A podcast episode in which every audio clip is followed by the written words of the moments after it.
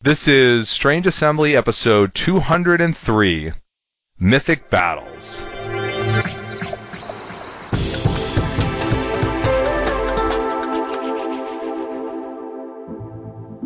I'm Chris Stevenson, and this is Strange Assembly, your tabletop gaming podcast. You can find us on the web at www.strangeassembly.com. You can subscribe to the podcast there or on iTunes. I am here today with uh, Jake Thornton, and we are going to talk about, shockingly, Mythic Battles Pantheons. Hey, Jake. Hi, Dave. How you doing, Chris? I'm doing all right. So, I hear that every once in a while these days, somebody puts up a a large collection of really pretty miniatures in a box on Kickstarter, and then people throw money at them. Yeah, that's that's what I'm hearing too. Yeah. Yeah. so you're getting a lot of, uh, and I say you, so you is Mythic Games and uh, Monolith Games are, Yeah. are co-producing, or I- maybe you can enlighten me on if there's a more accurate way of describing that, but I'll say co-producing. Co-producing sounds good to me. I think Okay. that that's that sounds that sounds all sort of movies and big business and, and, and you know yeah that sounds really cool. Yes. Go yes. for that. Yeah. Yes. If you put up some money, you can be a co-executive producer. It's a pledge level and everything. Yeah, it really should be actually. Yeah. Yeah, hey, you know, yeah, you guys, you guys just have the the straight up normal old pledge level, but I'm sure we can talk about that. But I'm sure you can add them during the campaign. I'm sure you can add extra ones. you can, Co-executive producer. Absolutely. yes, yes, there you go. How many million is that? I can't remember. Yeah, I don't know if you'll be able to get millions, but they do that. Like people have Kickstarters like. Be co-executive producer. We'll make a mini- miniature based on you. Ten thousand dollars. Hmm? And if there's one, do. if there's Do. one person, if there's one person who's willing to do that, well then, There you go. Yeah, absolutely. it must be nice to be the guy who has that kind of spare cash. Me, I always, I, I mostly look at, okay, how much goodness do I get at the normal pledge level? I, Yeah. I'm just not usually in the shelling out hundred, even hundreds of dollars, much less tens of thousands for like getting to design a character that goes in a book or something. I, uh, Well, yeah, I, I think when I buy stuff these days, I, I kind of think of it as um, it's not so much how much it costs as how much, how many hours of entertainment do I get for for my money. So if I spend twenty bucks on something and I play it once and it's awful and never use it again, that's not a very good deal. if I spend a hundred bucks on something, we play it every week for a year. I've got a really good value for money there. So it's not just about the kind of, you know, the dollar price tag when you, when you buy it. It's about, for me, it's about, you know, how many times am I going to put this on the table? How much replay value does it have? You know, how many different people do I know who I can play this with? Because sometimes you get something and you've got one person you know who you could ever play it with. Because nobody would be else be interested in, in yodeling contest for cats or whatever it might be that you happen to have found a game about. But other things you've got, you might, you know, Greek, the Greek myth that we've based mythic battles on is something that everybody knows a bit about. Everybody's heard about the Trojan War, about Hercules, about Zeus and Apollo and all, you know, everybody's heard some of this. So it's kind of familiar for everybody. It's everybody's got a little bit of knowledge about this, which is nice because it means that you don't have to explain everything from the ground up. You're not doing your cat yodeling games, which sounds not something that everybody's familiar with. Very popular in Switzerland, apparently. Uh, yes, I actually commented on one of our recent episodes. I have a tendency to uh, to look a little too much for quote unquote deals, and so I'll you know end up buying some game for ten or twenty dollars, and it'll sit on my shelf for a year and a half, and it'll get played, and I'll be like, oh, that's why that game was on clearance. Yeah, yeah, absolutely. Yeah, I mean, I've I've bought games for you know for cheap here and there, and and then you get them and you play them and you think maybe I can use the components for something else. um, you know, Is there so someone who wants to buy this on eBay? They've, no. they've got nice, they've got nice meeples in this one. I'll, I'll, yeah. Anyway, so yeah, and I think, as I said, that's why I kind of look at it as uh, not not just when I'm buying things on Kickstarter or when I'm buying things in the stores. I, I, I think of it as how many hours of table time am I buying here?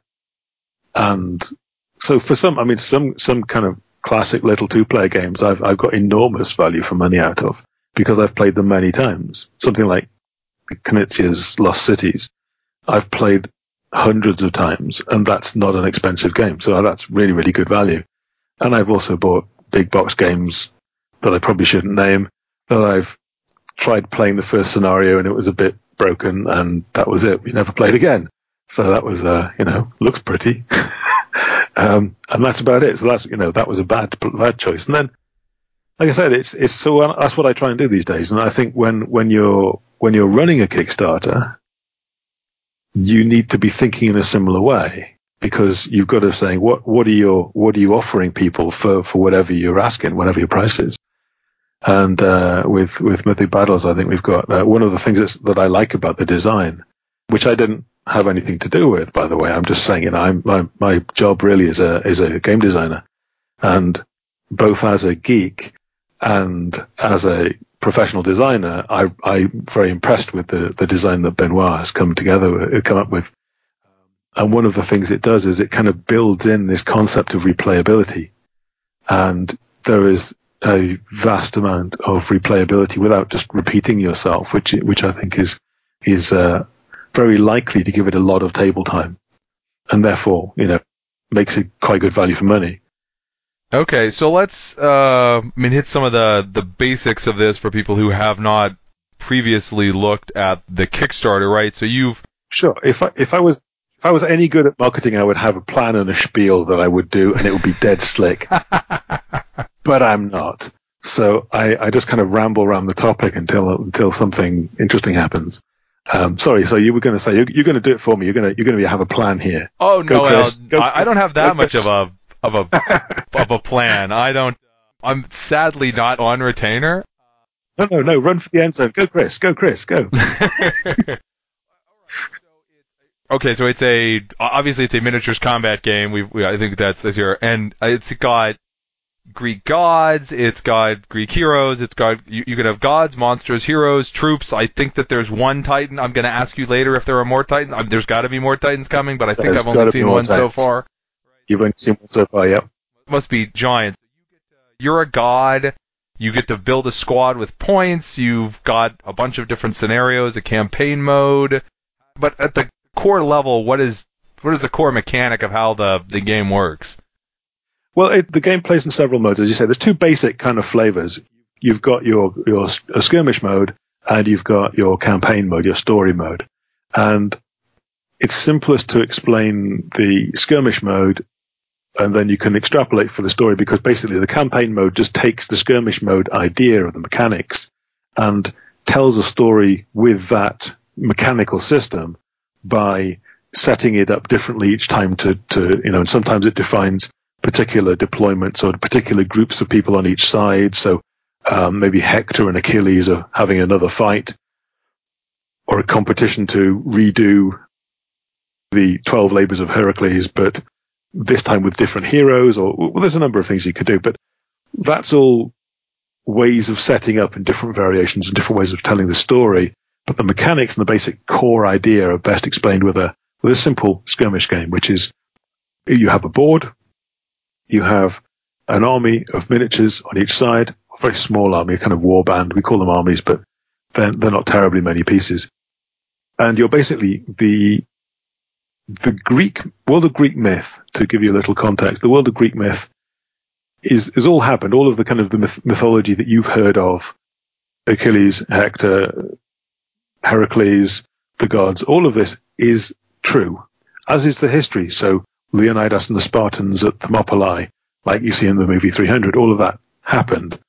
And then there was this great cataclysm, and we kind of throw a huge spanner in the works and change the way history went. So that there is this massive cataclysm, the Olympus is destroyed, the Titans break free from their prison and cause chaos and carnage everywhere. And in the aftermath of this Titanomachy, which is the war again between the Titans and the gods, the gods have lost their immortality and are wandering around the shattered wasteland of Greece, trying to find these things called omphalos, which are sort of the coalesced power of dead gods, because some of the gods were killed in the destruction of Olympus. And by absorbing these omphalos, then they can regain their power and regain their immortality. So That's what the gods are trying to do. And rather than just wander around on their own because they are no longer immortal and need a bit of, they don't particularly want to get killed. So they've recruited various people and heroes and so on to, to protect them and to fight with them. And part of the cataclysm was the gates of the underworld were opened and everybody and everything that was in the underworld escaped. So all of the monsters that have been killed in the past, so the Hydra, the Gorgon, the Medusa, all of these monsters who had been killed are now back wandering around Greece. And all of the heroes who, who killed them the first time round are also back wandering around Greece. So Heracles is alive again, as is Achilles, as is Hector, as is Odysseus, as is Jason. All of the famous characters are all alive at the same time with all the monsters. And so your, your war band, you, your army that you pick with the gods is taken from a mixture of all of these different classical, heroic, monstrous things. So that's the background. And, and you, you basically you fight out, whether it's two, three or four player, you fight your god and their warband against the other people's gods and their warband and see who can either kill the other god first or absorb more than half of the omphalos that starts on the on the board, more than half of this energy that, that is on the table. And that's the kind of the overall thing. It's a, it's a board game with, with armies of rather beautiful figures fighting over who's going to get to be the new king of the new pantheon because as soon as someone gets enough to be enough power to become immortal once again, they will be so much more powerful than everyone else that they can effectively invent their own pantheon. So you can imagine the difference in this new pantheon between the one where Ares, god of war, gets to be in charge and the one where an Aphrodite, goddess of love, gets to be in charge. you get quite a different kind of vibe going on there. um, it's, it's interesting. I have to say, like, see, now as you're talking, I'm like, wait a minute, Gorgon. I have have we seen the Gorgon yet? I don't know. Is that is that technically a spoiler information about a future stretch goal or Aphrodite? Who knows? Hmm. Who knows? um, I'm just rambling. yes. So, but that's the kind of overall shape of the game, and the way in which it works, I think, has been has been rather cleverly organized. So one of the things that's very very clever is that in most games, there's some point you always try and have a come, come up with a plan. You always try and influence the plan as as best you can with whatever resources you have. That's how you play games. In most games, there is some point in the game when you are just along for the ride. You you take the randomness as it comes, and you just have to deal with that. Whether it's a random card draw or you roll the dice and you get what you get, there's some point when that's just out of your hands. And what I think is really particularly clever in in uh, Mythic Battles Pantheon is that there isn't a point when that happens. When you, you have cards and you have dice, but you can always influence them. So you don't get to this position where you, you get given a card and that's it, you're stuck with it. You've, you've got the ability to do something about that. You don't roll the dice and we just get what you get. You can manipulate that in certain ways and influence the outcome. So I can explain these, these in more detail, but it's the concept as a whole that I really enjoy because it means that all the way through, I could have done many, many different things and I've got all these different choices and all these different options. So I'm not at any point just being messed about with by bad luck. I can always do something to, to, to mitigate that. So when I lose, it's entirely my own fault because you know I've done stuff. Oh, it's the other guy who's been particularly clever or whatever. But it's I'm not kind of just along for the ride at any point. Now, are you referring to the? I, I know there was a mechanic with the die rolling. So you're you're rolling a, a custom six sided die essentially, and there's exploding yeah. with the dice. Where if it gets to a high, like if it's to the five, which is the highest number, then you re-roll and add it on. But it lets you sort of you could discard your dice that were misses to increase yeah. the numbers that you yeah. rolled on your dice to try to make a hit. That's that's it. If I explain it from, so if I try and explain it, it's a little more the more difficult when you haven't got anything in front of you to look at. But we've got the dice are one, two, three, four, five, blank. So they're six-sided dice, one, two, three, four, five, blank. And the blank is, in the basic way of explaining it, the blank is a miss. Occasionally it is actually used for special abilities, but basically blank is a miss.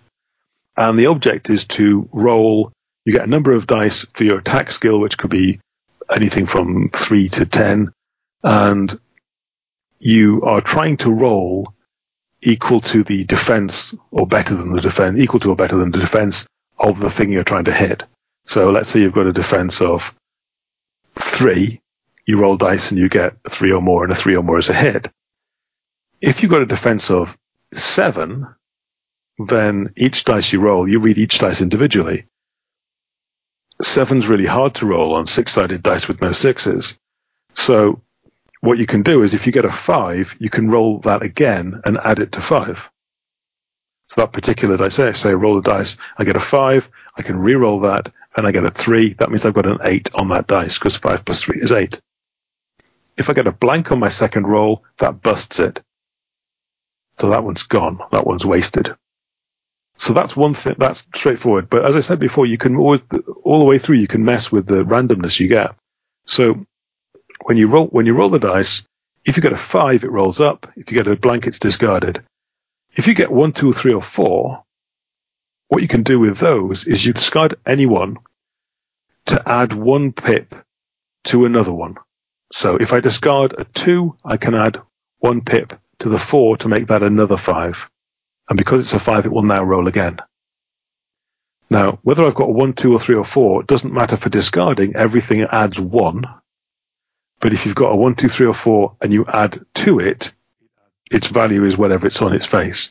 So if I have a three, let's say I rolled one, three, three, I could take the one and add it to one of the threes to make a four. Then I could add the other three to make it a five. So I would have one dice left instead of three, but it would be worth a five instead of one, three, three. And then that five rolls again and adds to five. So the idea is basically you can use them in a number of different ways. And the effect is to give you the ability to usually the broad result is that you can pick to have a small number of guaranteed hits or a larger number of possible hits. And then you roll dice with the possible hits and you may get successes and you may get negatives. So, you, you know, you, you might get to a situation where you go, I can get one guaranteed hit or I can roll three dice and I have a 50-50 chance on each dice of getting a hit. So I might get three hits and I might get none. But it depends on the situation on the overall game. You think, well, if I if I get two hits, then I've killed his god and I win the game. So I don't want to take the guaranteed one hit. I really want to go for at least two. So I can engineer them so I can I can get two really good chances or I can get three less good chances. So it, it allows you to mess with the odds and to, to give yourself different choices once you, after you roll the dice, which is as I said, it's it's this way of playing with the, the, the sort of the hand that you've been given by fate. Is you've rolled the dice and you've got something, but you can now go in and you can mess with it. And I, I, I like that, that ability to sort of just fiddle about with, with uh, the odds and to say, in this situation in the game, I'm happy just to take a, a, you know, a straightforward fixed hit. I get, I can guarantee this. I, um, that's it. I will only need one. Or I can go, oh, oh, well, I'm feeling lucky. I'm going to take three random chances. And that's the, that's the, you know, that's the, the dice mechanic as I said, occasionally there is a there's one or two abilities that certain units have where they use the blanks to do other things with, and so on. You can imagine there's various different ways. It's, it's it, there are wrinkles in it here and there, but that's the core mechanic. And I think that's pretty much all I have to say about dice because it's very simple. It's one of those things where if you show it to somebody, then once you've shown it to them once, they go like this, and you go yes, and then they're fine. You just leave them to it, and, and you come back. For, I mean, I did, did some went to Essenspiel, and we were demoing for four days. So I've played this with a lot of people, and I've shown a lot of people how to do this.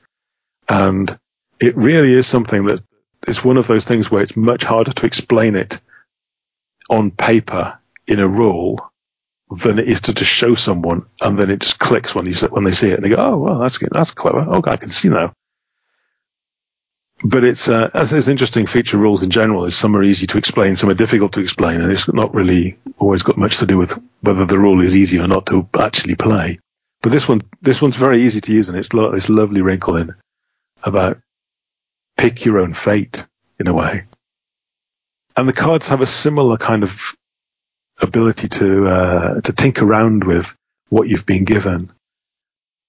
But I'll have to take a step back and talk about the army lists and the army building to uh, to give you the basis for the where the cards work. so, when you play a game, if you play uh, a scenario, you might well have a, a fixed force of a, given to you because you'll be playing a story where such and such a character, you know, Zeus is doing this and he's brought Hades with him, he's doing that, and know, Achilles is there. You'll have things that are for the story. You need to have certain things. So it'll tell you, you take these models and I'll take these models and this is where we set up and that's what we're doing. So that's fine for stories and works. That's how it works for stories. In a normal campaign mode, if you and I were playing a game, we would each start by choosing our army. And this works by we take, we, we pick one of the gods. There's four in the core box. The Kickstarter, gods and titans work in broadly speaking the same way. The, the core box will have four gods in. Pledge at the moment with all the stretch goals, it's a $99 pledge for the box. It's a very simple pledge. There's, there's one pledge level. It's for, for people like me who just want a simple answer. I like the game. What do I do? Oh, you click that one button. you, don't, you don't have to think about 47 different flavors of flavors of, of uh, pledge. For that $99, you get, I think now we're just coming up to 100 miniatures and the, the retail box will have 37 in it. So we've added quite a lot.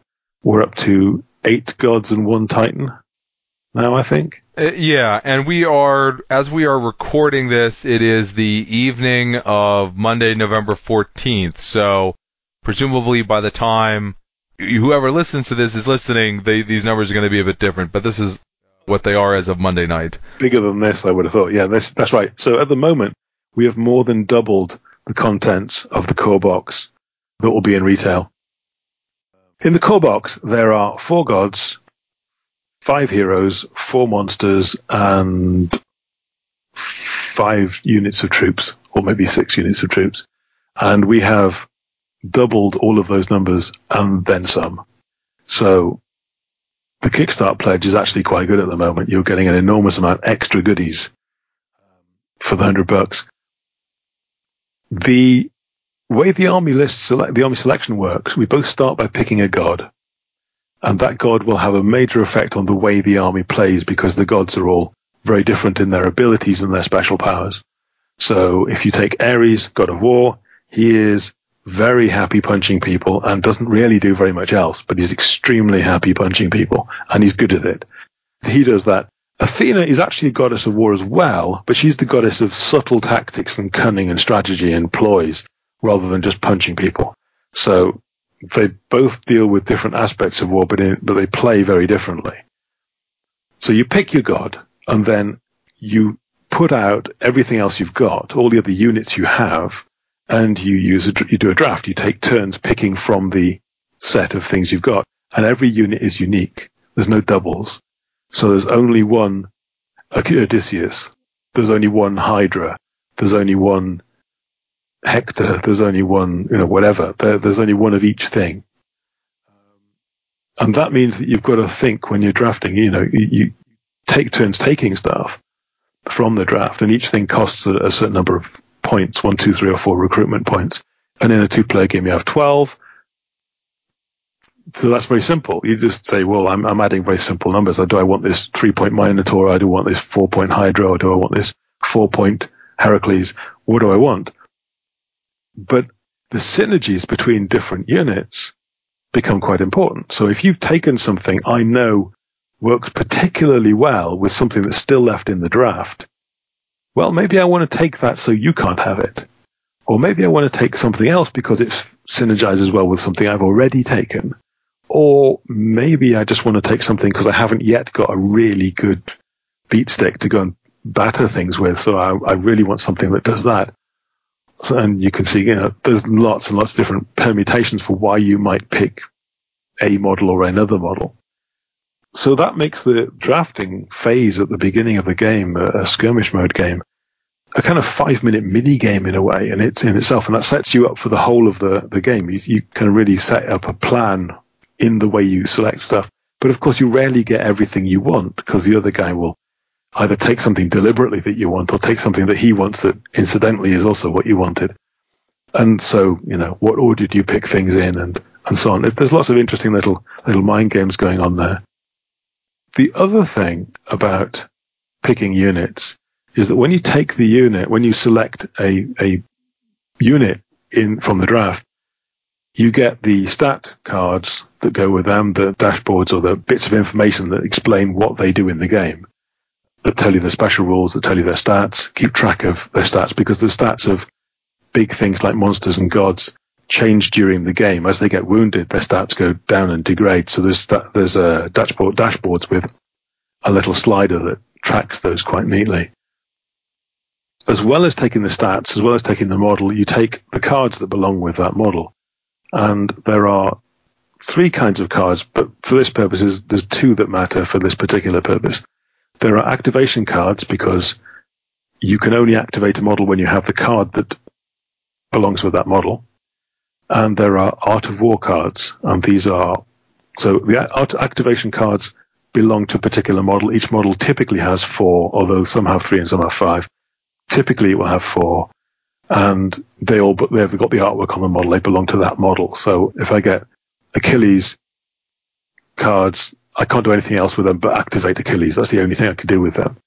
The Art of War cards are common to everybody, and they're like special cards. They're special effects. They allow you to do special things.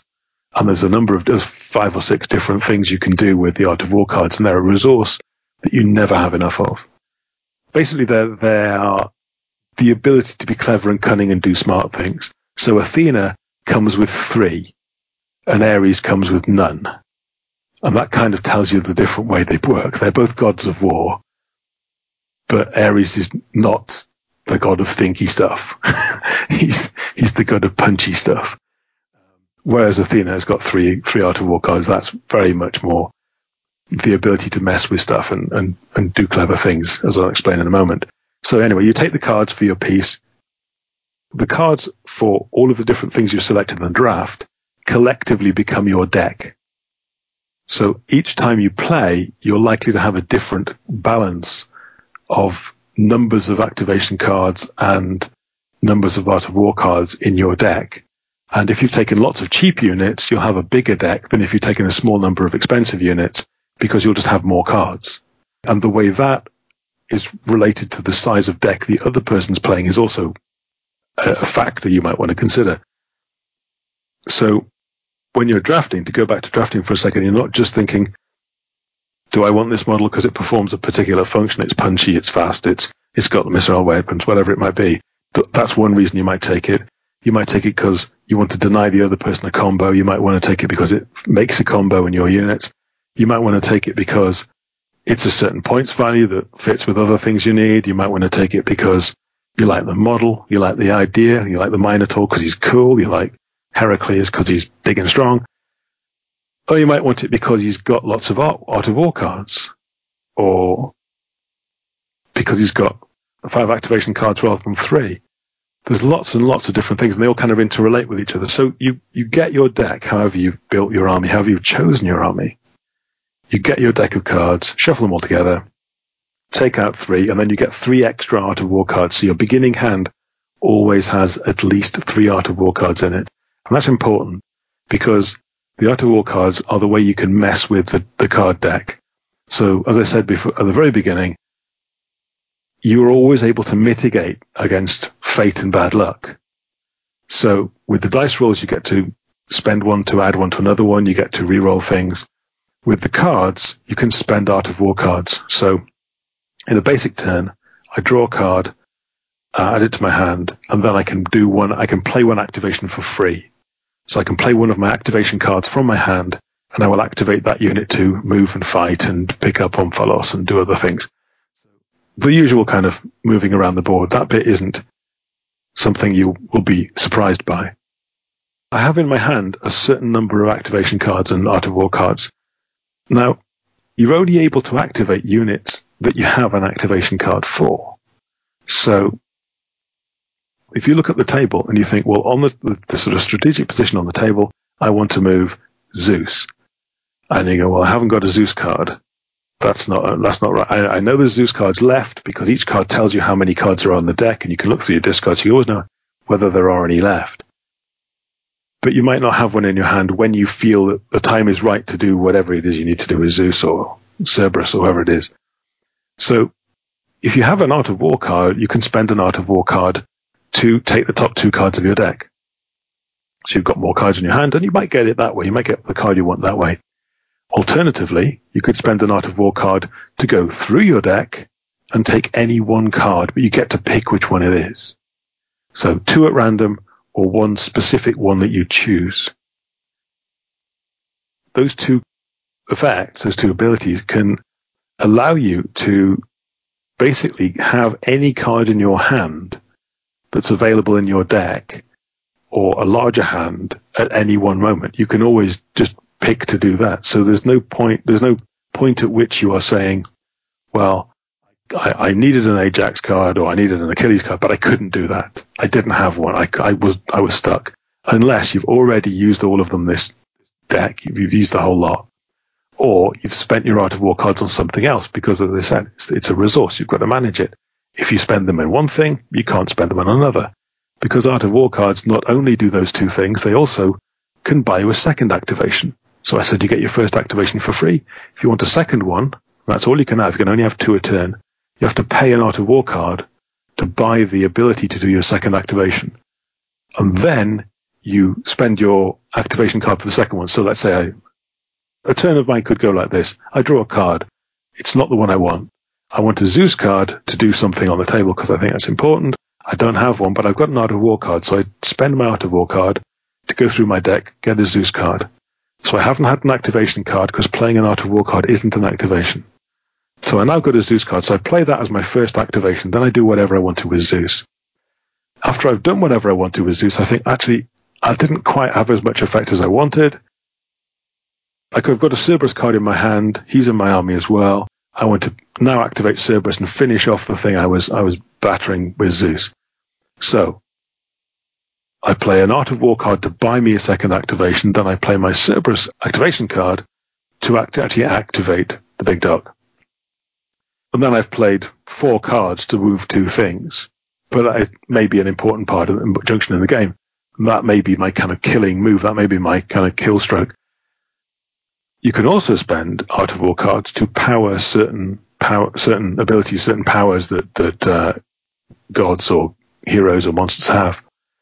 Most heroes and monsters and gods have two special powers each that are generally unique, and some of them require Art of War cards to power them up. So the most dangerous ranged attack in the game is Zeus throwing thunderbolts. And this costs you two Art of War cards because it hurts lots. Again, two Art of War cards is a lot, but you pick and choose when you use it. Obviously, you can't use, you don't want to use it every turn. You can't afford to use it every turn. So you make sure it counts when you do.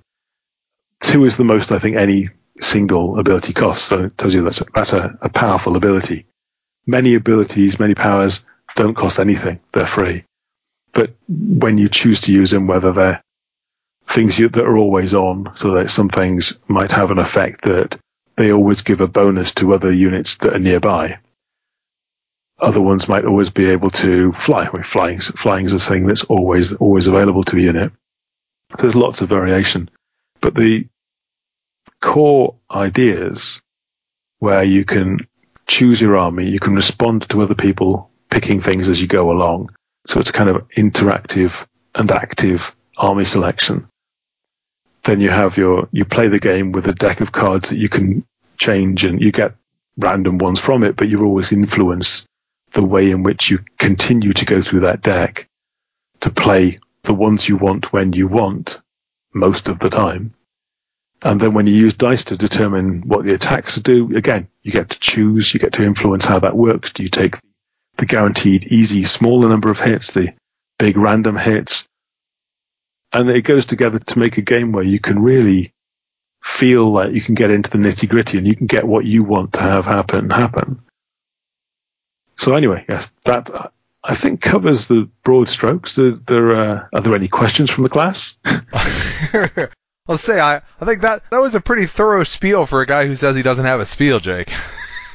Yeah, maybe I, maybe I, maybe I do. I don't notice. Uh, as I I did, I did spend several uh, four days talking to people about this at uh, Essen. So I think I've, I've said this a few times. I hope I didn't bore you with it. I'm sorry. I, I, I hope I did. I hope it was interesting. I just wish the uh, it it it's nice. Like for I have the benefit here. I guess if somebody was listening, could go back and do this. Like I can kind of sit here and look at the things on the screen while you're talking about them. Oh sure, yeah, yeah, yeah, yeah. A, a bit for some of that, but you don't want to be saying that because you're running a podcast. I yeah.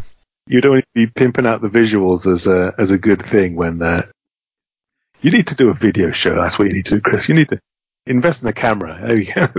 Yeah, it's actually a bit of a of a running thing. We're a bit, uh, or I'm a bit self-deprecating here, so I'll, I'll note that. Like, I hear there's this big video thing. Maybe we should do that sometime. Nah. I hear there's this entire massive internet site where you can just like throw up video with no hosting cost whatsoever to you. Yeah.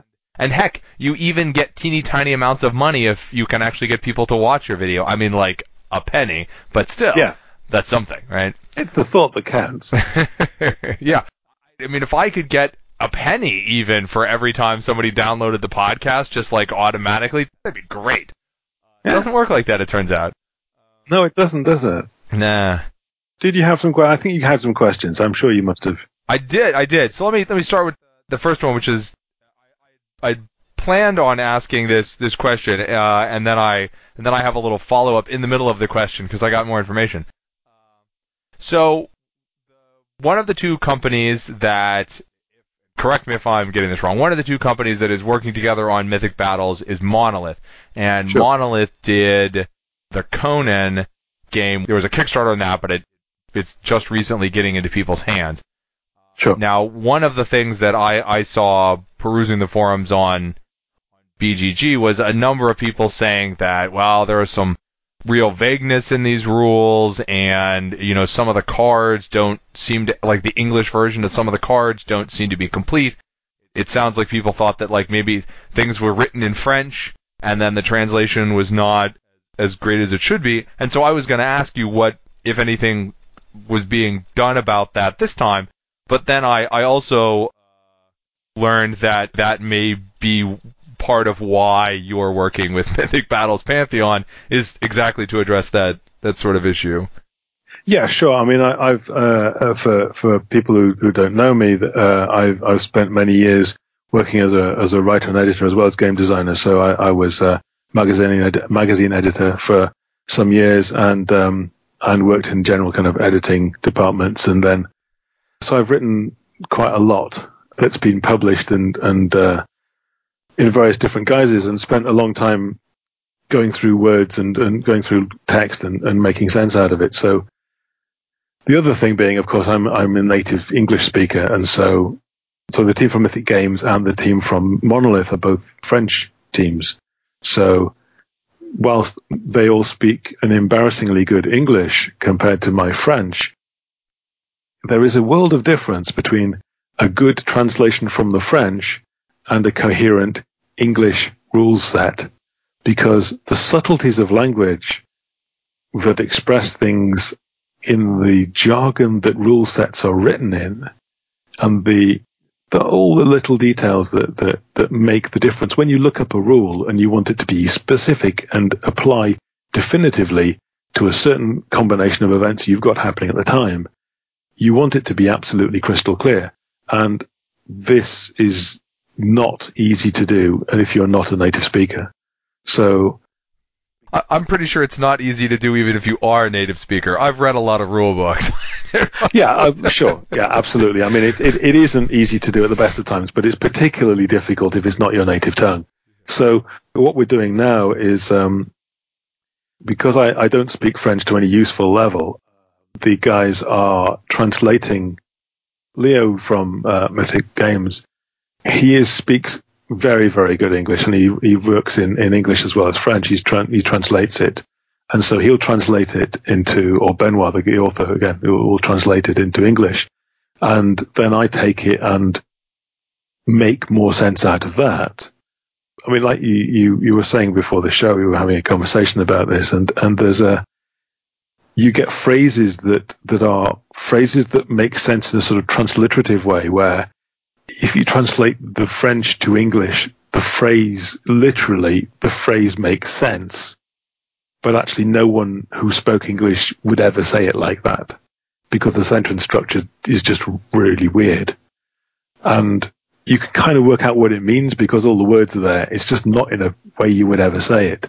Or they use words that obviously the dictionary translates as the right word, but is just a, something that is an obscure piece of thesaurus thumbing to actually expect any English user to actually really use. I'm trying to think of examples and my brain's a bit fuzzy at the moment, so it's not helping. but so what, what I what I can do, I mean, what my the advantage I have is is years practice of doing this kind of thing, and so I'm taking the French version that they've translated into English, and then we're going through that again and again and again, refining and refining and refining to try and get it to a point where it is as clean as we can get it, and so that the the sort of residual French phraseology is removed and replaced by English gamerese, which is not quite English, but it's a very specialized jargon filled version of English. And so, so also it, I, I, spent all this time playing games and looking at games and writing games and, and reviewing games and writing about games and all this stuff. So I've, I've also got quite good at picking holes in things. And it's easier when it's not yours. When you didn't write it, it's much easier to pick a hole in something because when you wrote something yourself, you know what you meant. And this is true whether it's, it's prose or, or, or poetry or, or games. When you write something yourself, you know what you meant at the time. So it's quite easy to read it with all of the gaps filled in in your head because you know what you meant. And when you didn't write it, you see, you can see the gaps much more easily and therefore ask the questions that need asking and paper over whatever cracks there might be. So it's a, it's a nice finish. So that's what I'm doing. I'm, I'm, I'm tidying up the original translation. I'm working with other people. I'm not doing it on my own. Again, it, because I've got the author to ask, I can say, Benoit, this, I, I don't think you mean this because it's a really weird rule if you mean it exactly as it's written, but this is what it says in English. And he'll say, yes, I really do mean that, or no, I don't, and this is what I do mean. And you, you can kind of have that conversation back and forth. I go, oh, right, okay, if you mean that, then we need to change it to say such and such. And, um, obviously when I'm doing it, the advantage I've got is I can ask those questions. And I've got to ask those questions while I have that opportunity because when it's printed, you won't have that chance. So it's got to, I've got to preempt as many questions as I can that are being awkward little details and peculiar combinations of circumstances that may happen to try and wheedle out all of the phraseology wrinkles. And so what we're going to do, the idea is we're working on a version at the moment and during the Kickstarter we will try and up, we will upload that so that everybody else can also get to jump in and, and point out any, any loopholes and wrinkles that they find. And then that means we can make it better. And, and what we want to do is after the Kickstart finishes, we'll carry on putting up iterations of the beta rules until we run out of time and have to send them off to print. But we'll just keep doing that because the more cycles we go through, the cleaner the rules get. And so, yes, Conan Conan used a completely different system. I didn't have anything to do with the way Conan was done. But the French guys, I think, were, well, I know they were unhappy with it because I think they didn't realize that it had this vagueness to it. They didn't realize that, that it had a problem. They thought it was fine. But because they're not native English speakers, they couldn't see the detail of the subtlety of the things that were conf- going to then confuse the English readers, if you see what I mean so we had we had some conversations because I'm what I'm doing on the Kickstarter at the moment is I'm writing all the updates and well, apart from I've had some stuff with my wife's gone into hospital, so I've had to miss one or two recently, but I've been writing the updates and then reading all the comments and dealing with the people in the comments and trying to answer questions and stuff. And one of the things we are talking about, people keep saying, oh, we would like to have a Spanish translation or a, a German translation or Italian or whatever. Uh, the game at the moment is offered in English or French. You can have, pick which language you want it in. We didn't plan for other other languages the in advance, in part because we don't have any native speakers for those in the team, and not having a native speaker in the team makes it rather more difficult to control and refine and know what you, exactly what you're getting. But the, the conversations I think I've, I've had with lots of people, I think it's it's illuminating because on the one hand they're very passionate about this, and I think that's that's one of the really nice things about dealing with the comments is that people are passionate, even if they don't like something, even if they object, even if they're upset about something, they're upset because they're passionate, and it's nice to see the passion for the game. I mean, they're, they're all they want the game to be perfect in whatever light they see as perfect, whatever definition they have of that. But it's the the fact that people want the translations and they'll say, "Oh, such and such a game did it for ten bucks," and so on, or they did it very easily, and you go, "Well, the problem always is their circumstances isn't the same as ours. We didn't plan this to be the case. We didn't plan to do a Spanish and a German translation during the Kickstarter, and so now from this standing start, the chances of us being able to do it is not particularly good because if we start doing all of that, it's a lot of work. We're not terribly confident we can get a really good result in a short space of time. We don't want to do a bad result. We don't want to give people something where they've got this kind of fuzzy vagueness because that's obviously just frustrating when you're trying to play. So whilst we would like to do, I mean, we really like to do the translations to Spanish and German and so on. They're the two ones that people tend to ask most. We would love to do that, but at the same time, we don't want to do a poor job and we don't want to deliver it to people late because Kickstarter's got a really bad rep for being late. Conan was late, among other things, and one of the things we learned a lot of lessons from Conan, talking to the Monolith guys, learning all of that. And so one of the things we did with uh, Mythic Battles is to make sure that when we started, we were very, very, very well prepared. And so when we say we're going to do deliver in December 2017, we are pretty confident we can do that because of the um, huge amount of preparation we've done in advance. And we know what happened with Conan. We know where Conan was. We know where the wrinkles were with that. And we know where, you know, where, which bear pits, bear traps that fell down. And so they just, you know, we just said to the Conan, uh, Conan the Monolith team and said, well, what worked? Uh, you know, what didn't work? And you go, well, what didn't work? This didn't work. Don't do that. It's terrible. Oh, we won't do that then. So we've avoided that problem. And they said, well, what would have worked? And go, well, this worked. This, this was really good. You should do this. We go, okay, we'll do that. So we get to learn from their mistakes.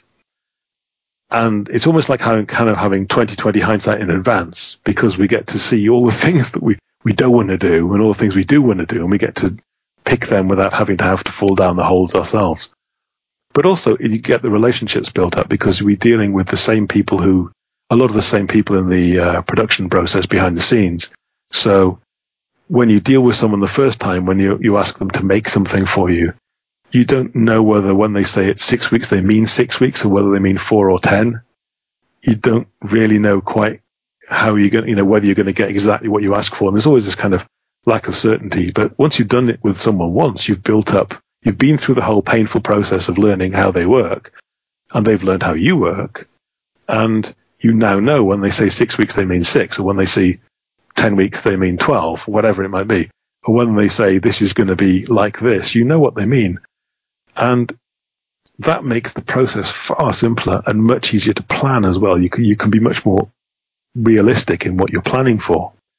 If you know that when the shipper says it's going to take six weeks to do this, you know you want to add three weeks for customs.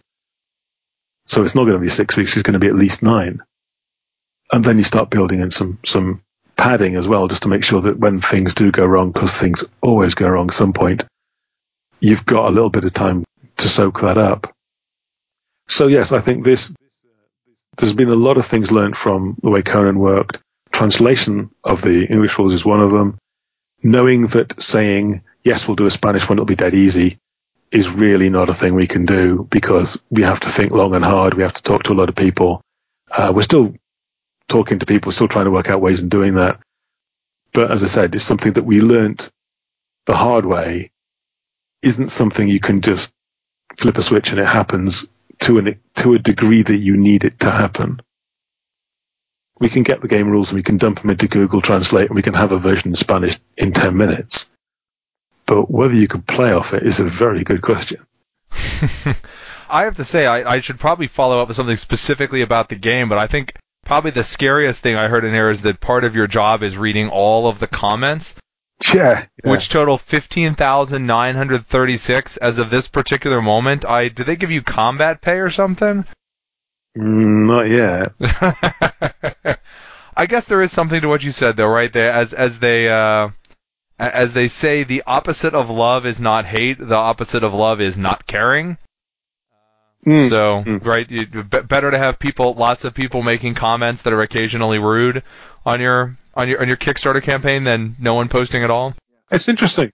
I don't. Yeah, I don't think they're being rude. I just think they're disagreeing. They have a different version of what a good model is or what a favorite piece of art is. And as, as I was saying before, there's, there's everybody has their own view of, of what is a good piece of art, what is a good model. And sometimes you get a consensus that this model is better than that model, but at the same time, you, you still get what, what is interesting is every single model that we, uh, we do. And obviously there's more people joining the campaign. There's more people talking in the comments. So there's more people with opinions to express.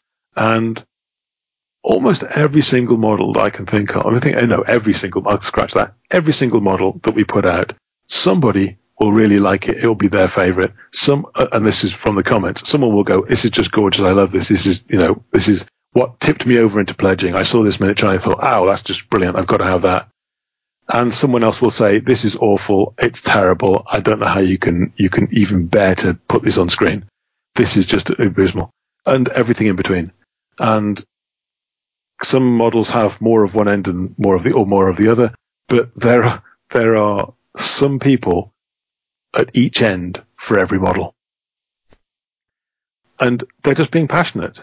They're just expressing their opinion, which is, which is, as you say, if, if no, if I was sitting there and I every, you know, going back to the comments once an hour and there was nobody saying anything, then, then it would be just awful because you would think nobody cared and the fact that you you know I'm I'm on the comments all day. I mean, I, I have to write the updates. Sort of, I write a sentence of the updates. I check. I, I go and add six comments. I write some more update. Write through the comments. I'm kind of back and forward all day, which makes writing updates kind of very long-winded because you, don't get a chance to sort of sit and do that for an hour unless you want 150 comments to read when you get back.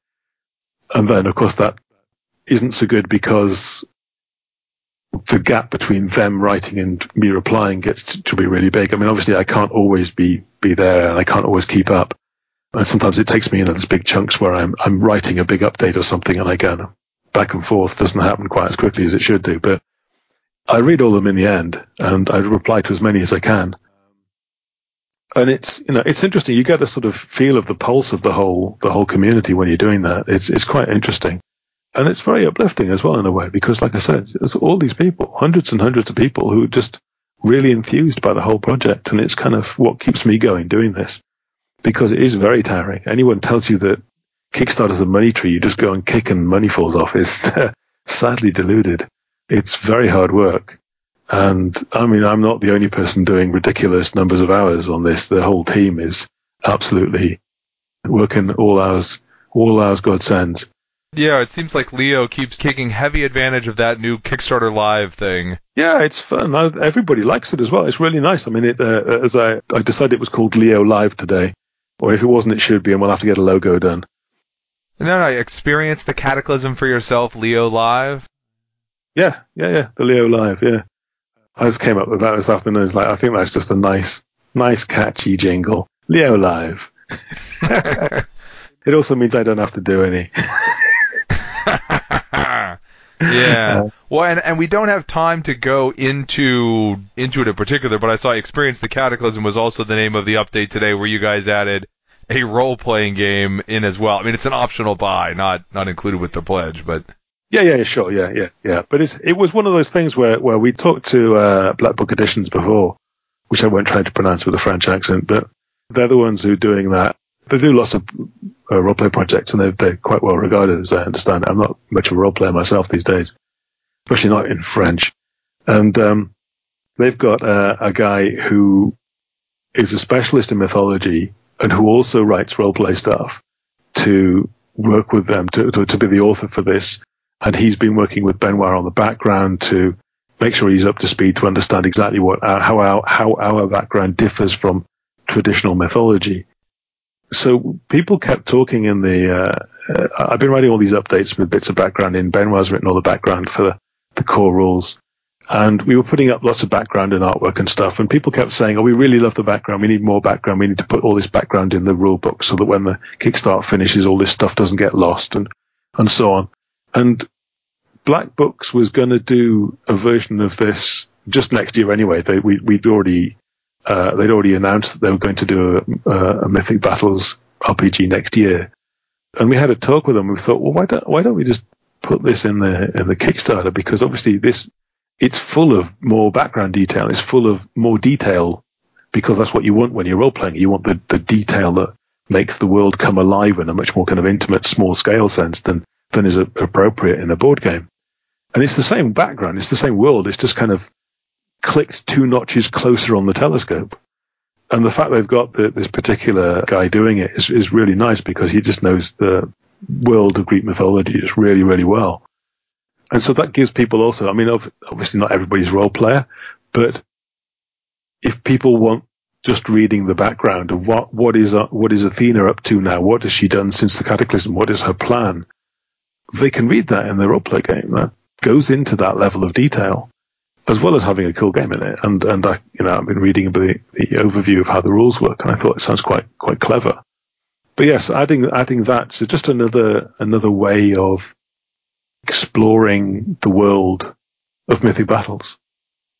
We're probably approaching the end of our time frame here, but I did want to ask the one. I guess actually I've got two strangely specific things. So one, the Hell Judges are those heroes? They're an optional buy. I wasn't sure if they were heroes or gods or what. One of them is a monster, and two of them are heroes. Okay. The Hell Judges are hell is perhaps not the underworld judges is really probably a better name because hell is not really Greek in terminology. But well, I'm I'm just reading about, what is on your Kickstarter page. I know, I know. We, we this is a discussion we've had about the use of the word hell, so I think we'll probably tweak that after the Kickstart finishes. But the principle is the same. It, they are mighty kings who were fabled during their life as lawgivers, who have died and then while they have been in hell, they have been given the job of judging souls. So that's the mythology. That's where they come from. And they're Rhadamanthus, Aeacus, and Minos are these three hell judges. And they're all very different. They all have a different view of what's legal and fair. So one of them is, well, they had, well, yeah, you can imagine the different kind of hang 'em high judges at one end and, uh, needs a bit of community support in the other end. And they are each separate things. So one of the, two of them are heroes, one of them is a monster, and they would each be added to your pool to recruit. That's one of the nice things about the, one of the things, interestingly, the way the Kickstart works with stretch goals, you add little bits. You add a, a stretch goal and then you go on, you add another stretch goal. And in games where you have, let's, if you have a fantasy game where you have an elf army and a dwarf army, each stretch goal is it's a bit for one army. So anyone who is not collecting that army is a bit disappointed, doesn't get something they can use. With the way that the Mythic Battles Pantheon is constructed with a draft system for forces where anybody can use anything. There's no fixed forces. Athena doesn't have particular things that belong to her. Anybody can use anything. So every time we add a stretch goal with one more miniature in, or we add a, uh, an add-on like the Hell Judges box set, anybody can use them. They can go in any army, so they just join the draft, and then the draft gets bigger, and all the possible synergies and interesting combinations get more numerous. So it's all just cool for it works perfectly as a as a as a game to go on Kickstarter because of the way the draft works. But to go back to the Hell Judges, are they monsters? They they are monstrous. The Minos, who's the one who's classified as a monster, is monstrous in that he is the least human appearing of them, and has sort of devolved most distant from the original person you might have been. Is he the one whose belly looks like it's a big furnace? Yes, he's the one who looks like his head's on fire and his belly is hollowed out and has a furnace and is as a furnace full of skulls. Yes, he's not terribly nice looking in terms of um, not someone you'd invite for tea with your mother, but he's he's my favourite model of the three. I think he's a splendid model. Not everybody likes him because he's so different. But again, this is almost a matter of taste. I, I find him quite intriguing because he's quite different. But in the game, each of them is a different, is an independent model that goes around and does its own thing, whether they are a hero or a monster. It's 15 bucks for that particular add-on. It adds that. And that's what I think is, again, it comes back to what we are talking about to do with value. I can't remember whether we recorded that conversation about value or not, but I was saying before. that was uh, at the beginning of the recording, yes. So the, the thing about value, and, and I think in that it's a good example where it's 15 bucks for three models together with the cards and dashboards and stuff that they need to play. But what you're adding, you think, you know, well, okay, how much game time fun can I have with those three guys? And I think for me as a gamer, if I looked at that, I go, wow, that these, each of them does something peculiar that isn't in the core set. Each of them has a new special powers that does something you cannot do otherwise. So the fact that there's three of them and they're all doing something weird, I think, wow, that, that's several games worth of interesting things I'm going to get out of these guys. So 15 bucks. Why else can I do 15 bucks? There's going to be several evenings worth of entertainment. So you go, well, actually that looks like really good value. If I like the game, then that looks like a, an easy way to add a fair amount more kind of play and replay into it. So again, as I said, not everybody thinks the same thing. I'm, that's that's fine. I'm just thinking that's the way I that's the way my brain works with uh, with value. And I'm sure you actually had a question there, and I've got no idea what it was. I was just curious what kind of figure they they slotted into the the army as. Yeah, I, I don't really want to get off into the the sideline. One could have a whole episode about the economics of Kickstarter pledgings and exclusives and uh, things. Sure. I did have a second one, which uh, is probably excessively nerdy, but Go for it. So far, there's only been one official Titan announced, and that's Atlas. So the game related question is, okay, when when are you going to have more? But because I would say like there were 12 primary Titans, and uh, you know, so that's that's a lot of stretch goals to unlock. But actually my my nerdy follow up on that is actually Atlas is not one of the original 12 Titans. He's just another son of a of a Titan just like the Olympians were, were sons of a different titan, Cronus. But the Kickstarter actually has Prometheus as a, I think he's a monster figure. He's either a hero or a monster. Mm. And he is Atlas's brother. So I guess, how is it decided who's a titan or not, and when are more titans going to be unlocked? He's Atlas's brother in some of the versions. This is one of the one of the interesting things about about this whole project is that when you read, I mean, Greek Greek mythology, a lot of it comes from 800 BC, 1000 BC, oral traditions handed down, right, written down four centuries after they were started, kind of, and then believed for a thousand years. And it changes all the way through. And the gods change what their function is. They change who their parents might have been. They change who their children are. They change their relationships. They change their stories. They borrow stories off each other.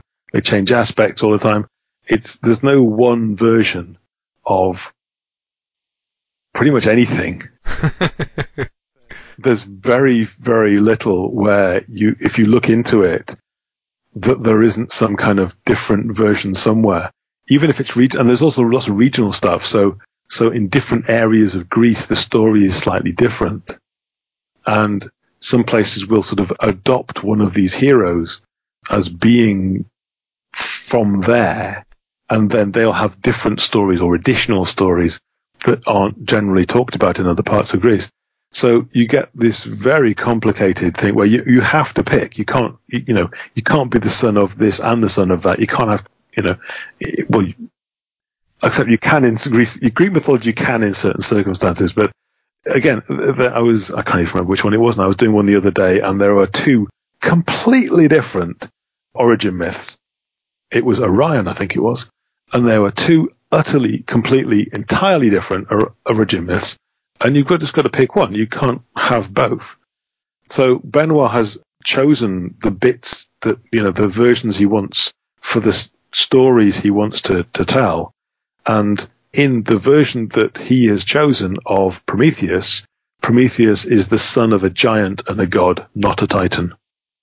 So he's not a titan in that respect. And also, and also, if you look at the history of Prometheus, he wasn't very big and tough compared to everybody else because several of the titans beat up gods on a fairly regular basis, and Prometheus was the other way. He got duffed up by gods, so he was clearly the runt of the litter if he was ever a titan. Uh, well, yes. I mean, he's he's mostly known for uh, what giving humans fire and then getting chained to a rock for the rest Yay. of eternity. yes. Well, which, which is, is you know a proper Titan wouldn't wouldn't get chained to a rock by Zeus. it's just not going to happen. The proper Titan would Zeus comes up to him with some chains and he goes, "Really, you want to eat them?"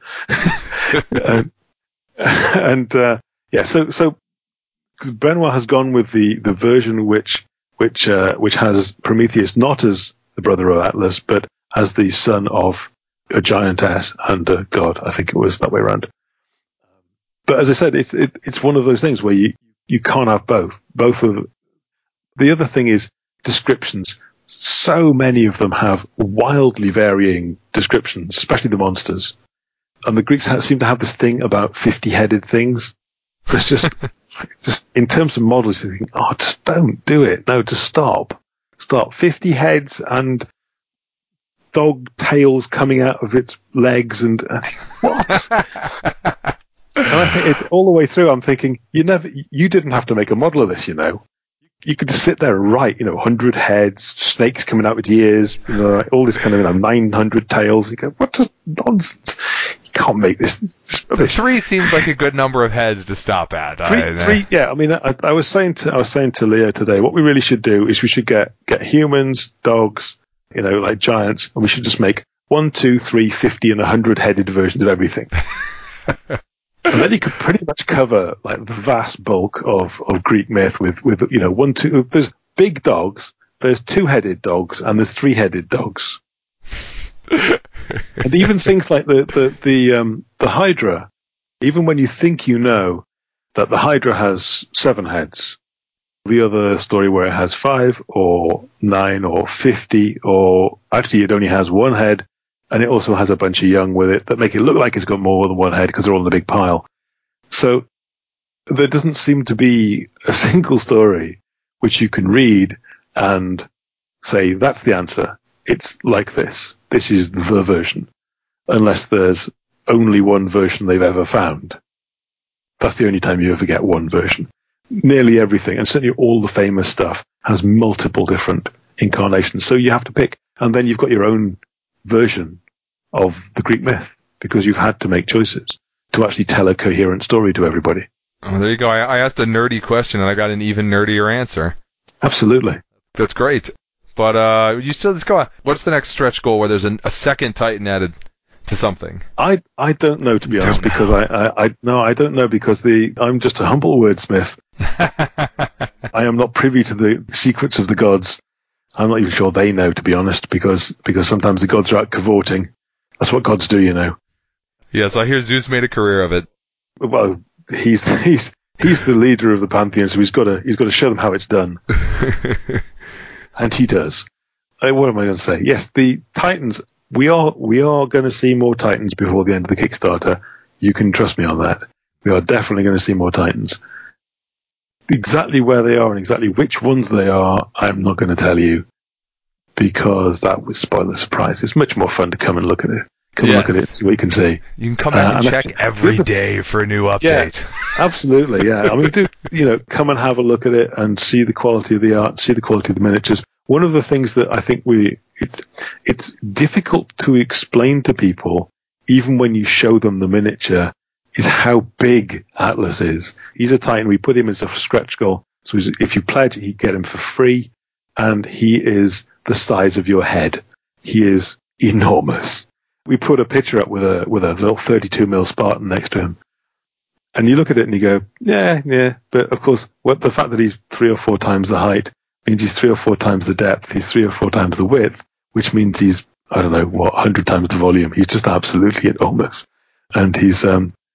So so yeah, the Titans are in the way that the one one of the things we haven't mentioned is the the models the gods are twice the height of the humans, and that gives you this beautiful sort of visual aesthetic where the really t- big tall gods make the humans and the other mortals like the satyrs and the, and the centaurs and so on look puny, which they should do.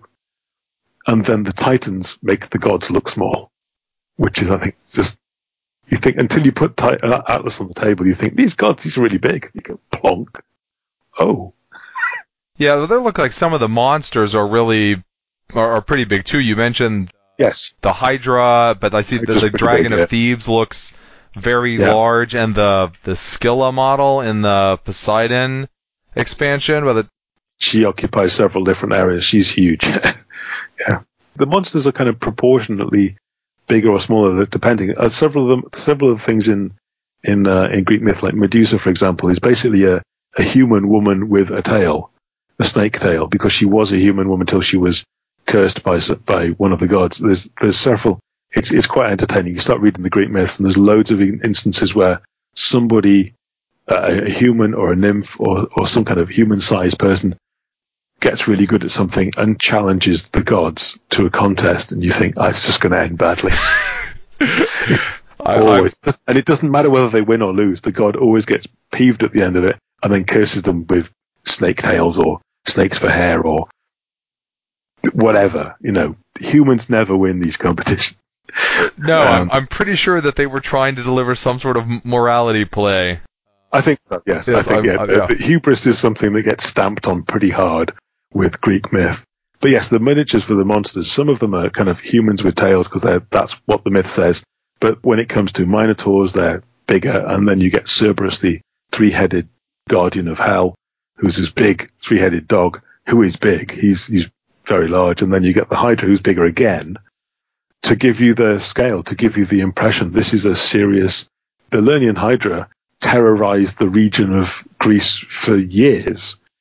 Well, if it's the size of a small puppy, then it's not really going to going to work, is it? So it has to be big and imposing, and that's one of the the scale of the miniatures, the the varying scales of the miniatures to give you this kind of impact is great. I think it gives this.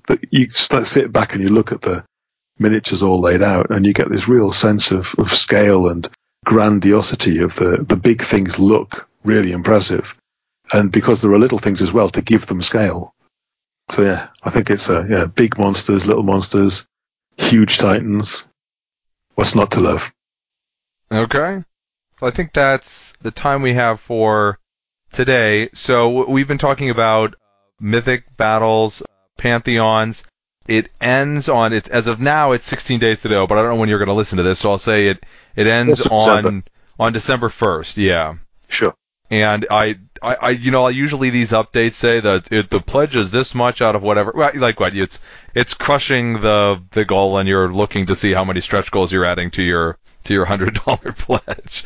yeah, it's it's a it's a ninety nine dollar pledge, but we're on something like 30, 31 stretch goals at the moment. So the original box, the, the vanilla box, is 37 miniatures, and we're now up to 98 or something like that. And and some of the when I say miniatures, I mean one of the miniatures is is Atlas, who's something like 120 mil tall. He's huge.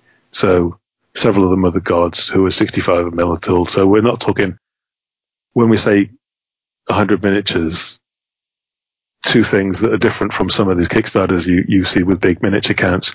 One of them is that I think that's 49 different sculpts. So most of these models are unique. And rather than just saying, oh, we'll put 20 of this figure in to rack up the model count. No, we've got an average of, yeah, I think there's about 98 models and 48, 49 different sculpts. And as I said, some of, the, some of them are huge. Uh, yeah, because the only models that appear more than once are those very basic troops, and that's right. Yes, and those everything else is unique. And six, six, I think, is the most that there is of any troop, and most of them seem to be more like three or four. Three or four is the most common. The most of anything is seven for the Spartoi, because they are the they were inspired by uh, which is sort of an homage to Ray Harryhausen from the the uh, skeleton scene in the early uh, stop animation stuff. The Dragon of Thebes dies, and from his teeth spring warriors to fight Jason.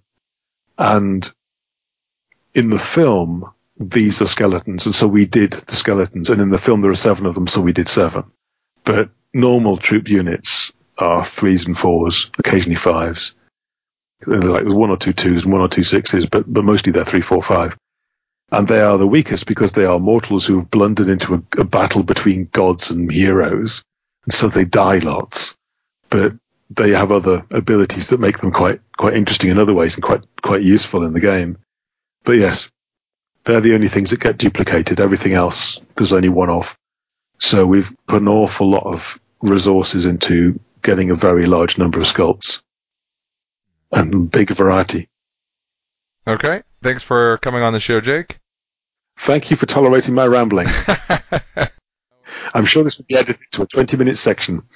I I uh I don't think that's gonna work. That I honestly, it, here here's the thing. It really when it comes down to it, I would have to take some stretch where you were talking for 20 minutes, and then I, I would have to really go through and listen to that, and then I'd have to listen to it again, and then it would take me eh, like so long to figure out which parts to cut and move around or something. It's really way too much work. it's easier just to have you talk for 20 minutes. I, I, I, okay. I, I, well, thank you very much anyway. I make no apologies for my, uh, my, my need to not be up until three in the morning trying to edit episodes. So. it's just gone three now. well, well, well, you, you see, you do. You that's part of that combat pay you should get along with reading all the comments. Yeah, it's just uh, it's just gone through. As I look at my look at my monitor now, it's just turned 3 a.m. Yep. Yeah. At least not here. At least not not not three here. Yay! All right. Yeah. But you've been listening to Strange Assembly, your tabletop gaming podcast. You can find us on the web at www.strangeassembly.com. You can find more podcast episodes there. You can also subscribe on iTunes, in the Google Play Store, on Stitcher, or other pod catching services. We're on the usual social media sites. We're at Strange Assembly on Twitter and Facebook.com slash Strange Assembly. I always like to hear from our listeners and readers, so you can email me. I'm Chris at strangeassembly.com. But until then, for Jake Thornton, I'm Chris Stevenson, and this is Strange Assembly. Never stop gaming.